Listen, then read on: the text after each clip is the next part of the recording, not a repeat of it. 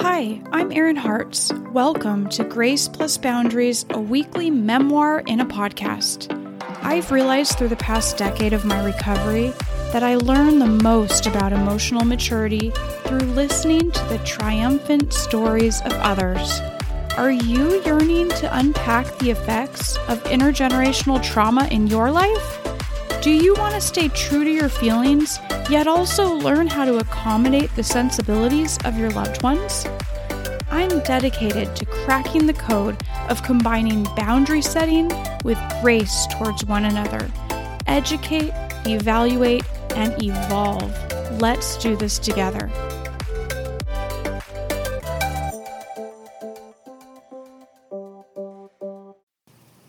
Hi, welcome to another episode of Self Care for Survivors of Trauma. Today I'm going to talk about one of my favorite subjects. Yeah, you wouldn't think that emotional abuse would be one of my favorite subjects, but though it is very devastating, it's also been the biggest area of learning and growth for me. And it's a subject I need to keep coming back to as a survivor of trauma because I feel very invalidated by the world around me.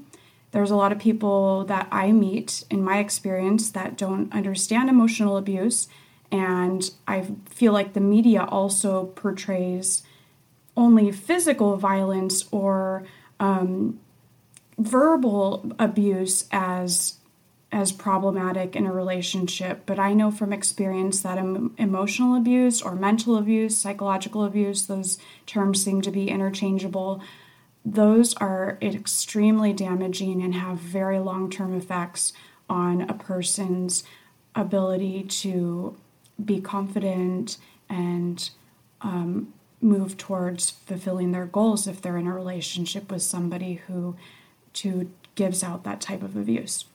So today I wanted to talk about what emotional abuse is and why is it harmful. And then I want to tell a little bit of my story of what I've gone through realizing what emotional abuse was. And finally at the end um, I just want to talk about why discussing this topic of emotional abuse is actually very validating for me. And it is part of my self care to talk about emotional abuse because I can get, I can kind of gaslight myself. I can kind of tell myself that my reality wasn't true back then. And maybe I was overreacting about what happened to me in my marriage and all that. Um, it's really easy over time for me to take in those beliefs of the people around me or the media. Um, recently, I watched a show uh, that there was talk of some abuse, and I was really triggered by that show because the way they talked about verbal abuse and physical abuse um, didn't make any mention of the emotional abuse aspect of the whole thing. And that got me really upset because I know how important it is and how much I suffered because of emotional abuse. So, okay, so what is emotional abuse? So, I'm not a psychologist, I'm not a therapist.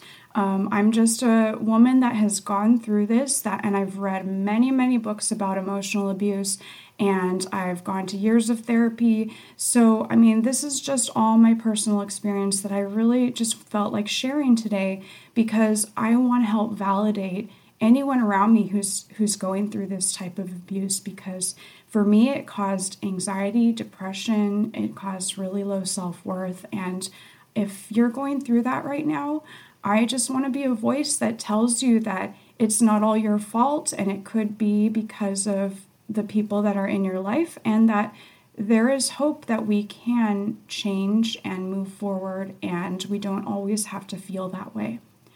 So, emotional abuse, um, the way I saw it is that I was in a marriage where my ex just instilled fear in me. And it was in very, very subtle ways. And it was in ways that were always in the the isolation of our home or in the isolation of our car, where no other person ever saw my ex doing this to me. It was so secretive, and he would turn it off when we were around the family, and he would, you know, seem like the nicest, most sweet person. Um, and then the second we got in the car going home, uh, he would start in and try to blame me for things and um, just, I think, just assert his dominance. So over the years, I didn't realize it was happening. It took me until we, let's see, we were married five years and then we had our son. And those first five years of our marriage, I probably wouldn't have even ever noticed there was that big of a problem. I took everything to heart. I thought everything that was wrong with me was because of me. Um, he allowed me to think that it was all my fault and that I had the responsibility of controlling both our emotions and that I was supposed to make both of us happy all the time um, and that it wasn't a partnership, you know. So I was so naive, I had no idea. Um, and so I would just take on that burden and responsibility in that relationship to make both of us happy. And things were really good with us, like until we got engaged. And I had no idea that that was going to be the peak of our relationship. I had known this man since we were kids. I had known him since we were freshmen in high school. We ran cross country together. I mean, I knew him when he was a boy. And I know that there is definitely a part of him that loved me. And that's why it's so confusing because this type of person who maybe I would say is toxic, that it really is a spectrum. And this person is not diagnosed with any personality disorder or anything like that. So it's not my place to say that that's happening here. I have had certain therapists of mine ask if there was a personality disorder going on. Um, so I don't know about that, but I do know that there were certain behaviors that were dysfunctional in our relationship. And because I was so naive and um, I didn't understand emotional abuse at all, I just allowed them to go on. And so that was partly because of me being immature emotionally and so I do, in some ways, know that that needed to change about me. I didn't deserve being abused, but I do take the responsibility now to know I need help. I need people around me that are going to support me and believe me and listen to me.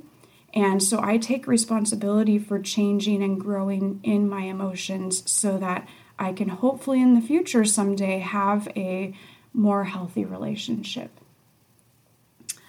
Um, so, I wanted to talk a little bit more about the invisible abuse that I experienced. When I was married, um, it took a while. You know, like the first few years, there was a couple things that went on that I was just so confused about. Um, and I didn't understand why my my husband at the time wouldn't talk to me about these things that were really serious. You know, he'd act like it was all his own business, and I had no place in discussing with him important things about our sex life or things like that. Like it was his business of what he did with his free time. And yet, some of the things that he chose to do with his free time were things that hurt me. And I was willing to talk about it. I don't know at that time if I would have been willing to seek help for it because it was so small and I had friends at that to me or people would perceive it as so small. I had friends at that time who had similar things going on in their relationships and they were like, "Oh, that's so normal, you know every man watches pornography all the time. Every man does this. Like, you know, who are you to want more than that? Like, that you just have to accept it, you know. And I've heard that message from so many women. Um, I mean, like, the times that I was willing to open up myself and even share that with someone, and then they'd come back to me, you know, really invalidating my experience and saying that, you know, they've just accepted it. And okay, maybe that works for them, but for me, I really needed validation that I was I deserve to have a partner that's at least willing to discuss and get help for an issue if they have one and willing to be open and talk about it and that was what I wanted in my marriage but I was so far from having anything like that and I just had no idea. Um, so eventually what happened was we decided to have a child and so our son was born and for 2 years I was pretty much just doing the mom thing, and my ex really didn't help out barely at all with that. But he did go to work, and I was able to stay home with our son, which I really wanted to do. And I think my ex actually really liked that because then I was able to take care of all the um, you know, all the things in the house. I was able to still cook and clean and take care of him, and I think he he liked that because if I had been working, then I wouldn't have been able to do all those things to take care of him, and that was really important to him. Um, so it was about two years uh, that after our son was born that I started waking up a little bit. You know, our son started sleeping um, at more regularly, and the breastfeeding was lessened. I had some finally some free authenticity, some three free freedom of my own to to take that hour and a half, two hours every afternoon to try and follow my dreams. And um, the first thing that came to me was I started to notice how much I hated myself and the, the negative voices in my head.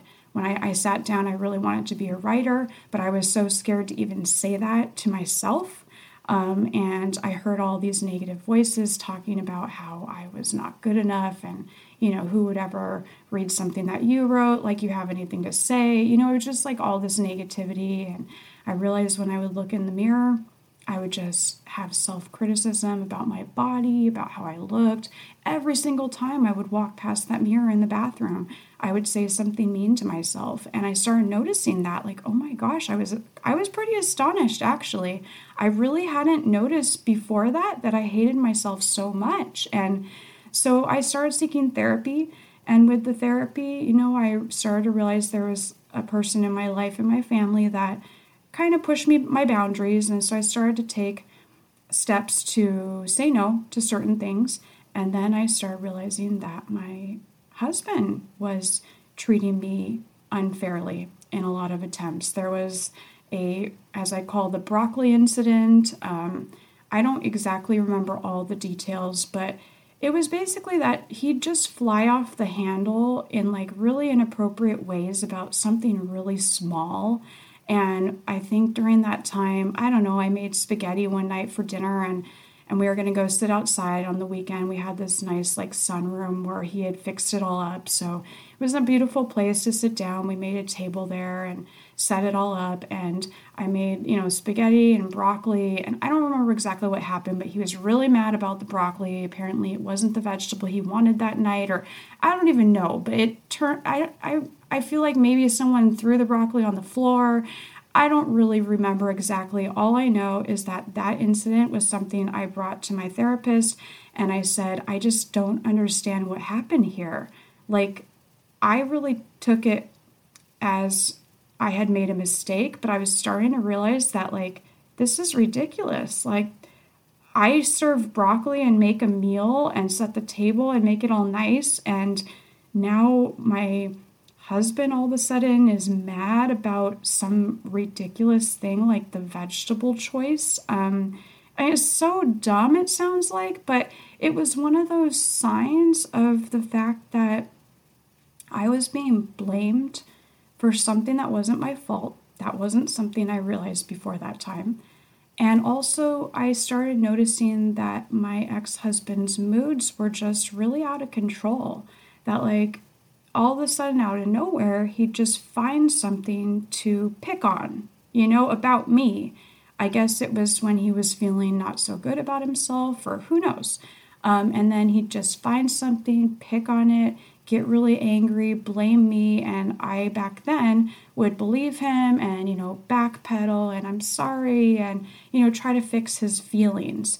Um, and there was a similar thing like that that happened with some salad dressing one night where you know, he came home late from work and um, I had made him a salad but didn't put the dressing on yet. And he got in this big angry mood about how he was like, I don't know how much salad dressing to put on my salad. Will you just put it on for me? And blah, blah. I mean, it's so ridiculous. Like, I feel so dumb even talking about this, but it was all these little moments, and they'd sound like they're not serious, but these were the only indicators that I had about how outsized these emotional outbursts were in my life.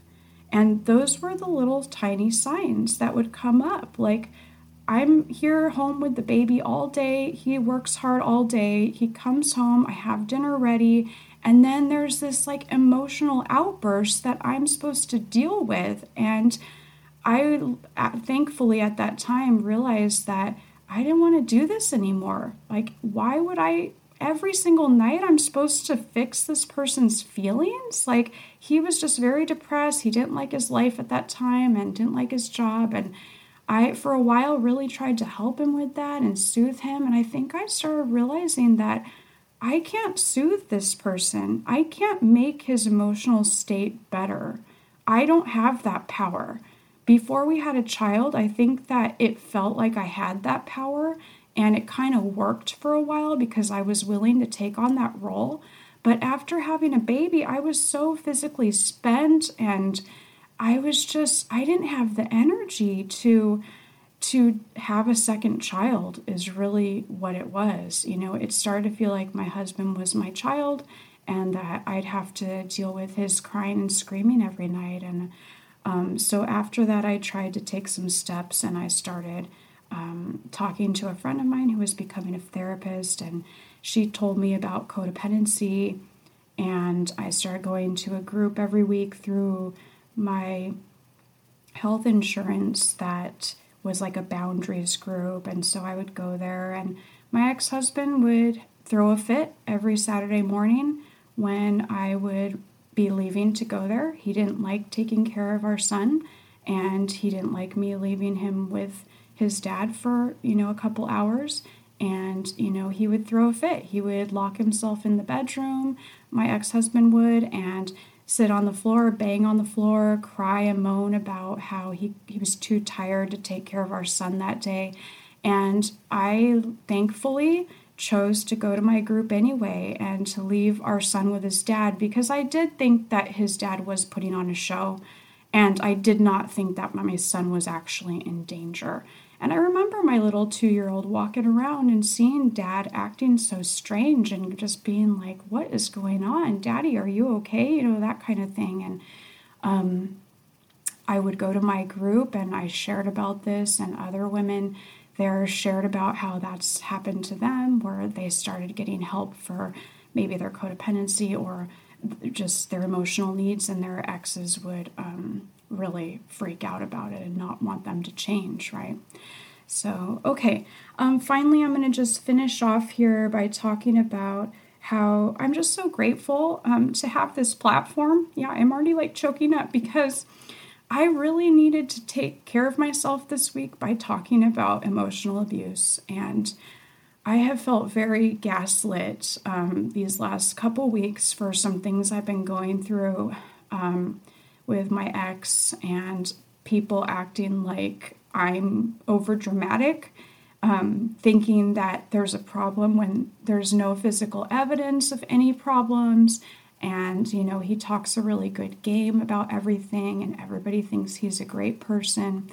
Um, and so I really needed to talk about this because what I went through was real. And um, yeah, my ex never hit me. Um, he never punched a wall by my head. He, you know, things that I see in the in the movies. He never called me n- bad names or yelled at me in that manner. He did things so subtly that it's just so many therapists I have have had haven't recognized what I'm talking about. Like the intensity of the way my ex husband would stare at me to try and control me, trying to get me to do what he wanted me to do, freaked me out. I mean, there were a couple times in our breakup where I literally had to leave the house because he was following me around with such intensity because I wasn't doing something he wanted me to do that I had to say, I'm leaving right now, stop following me, or else I am going to call the cops. And thank goodness because I had therapy right then and I had my support group through my health care that I was serious about that. And I know he didn't want to have any legal action against him, so he stopped, thankfully. But like, I'm lucky. And that's why I say, you know, it's a spectrum because there are a lot worse stories than this. But I'm not saying mine's not bad because did this cause a ton of emotional pain for me? Yes. Because of that relationship, I had so many markers of PTSD after leaving him. I would be, um, I just had so much insomnia and fear. I would wake up in the middle of the night, um, just my heart pounding, fearful that someone was going to kill me. And it came out like, because I didn't understand what was going on. It was like I was worried all of a sudden that someone was going to break into my house and kill me. Or I was like, it came out in different ways. But now I look back and see that that was me rea- my body reacting to the fear I felt with the person sleeping next to me, you know, and it's so sad. And I was diagnosed with depression and anxiety back then. And for whatever reason, I didn't quite believe it. I think I was still a little bit in denial and I chose not to take medication at that time. Um, and I somehow, because of therapy and finding support networks, I was able to get myself out of it. It took a long time, but um, I was able to deal with it. But thank you so much for listening, and I hope you got something out of this. And thank you for being there to help me validate my experience. And I'd love to hear from you all. You can uh, find me on Instagram, send me a, a DM, or give me a voicemail. I'll leave the number here at the end of the podcast. Tell me about your experience and tell me what happened to you because these kind of stories do matter. They make a huge impact on us and on our children. And I am so proud of myself. I don't know how I left that relationship. I mean, it's really God's will. I thankfully have my higher power with me and, you know, my higher power helped me out of this relationship, or God, or whoever you want to call it. And um, now I'm sharing it with you. And um, I hope it helps. So thanks for letting me share and for listening. And I can't wait to hear from you. Bye bye. You deserve a big high five and a smile in the mirror for showing up for yourself today. Thank you for your dedication to introspection and self awareness because our personal evolution is what will make this world a better place. If you enjoyed the episode, please give me a five star review and share it with a friend. And let me know if you want to be a guest to share how you are navigating intergenerational trauma in your life. You're welcome to join my free monthly goal setting workshop on the first Wednesday of every month. Just DM me at iHeartsErin.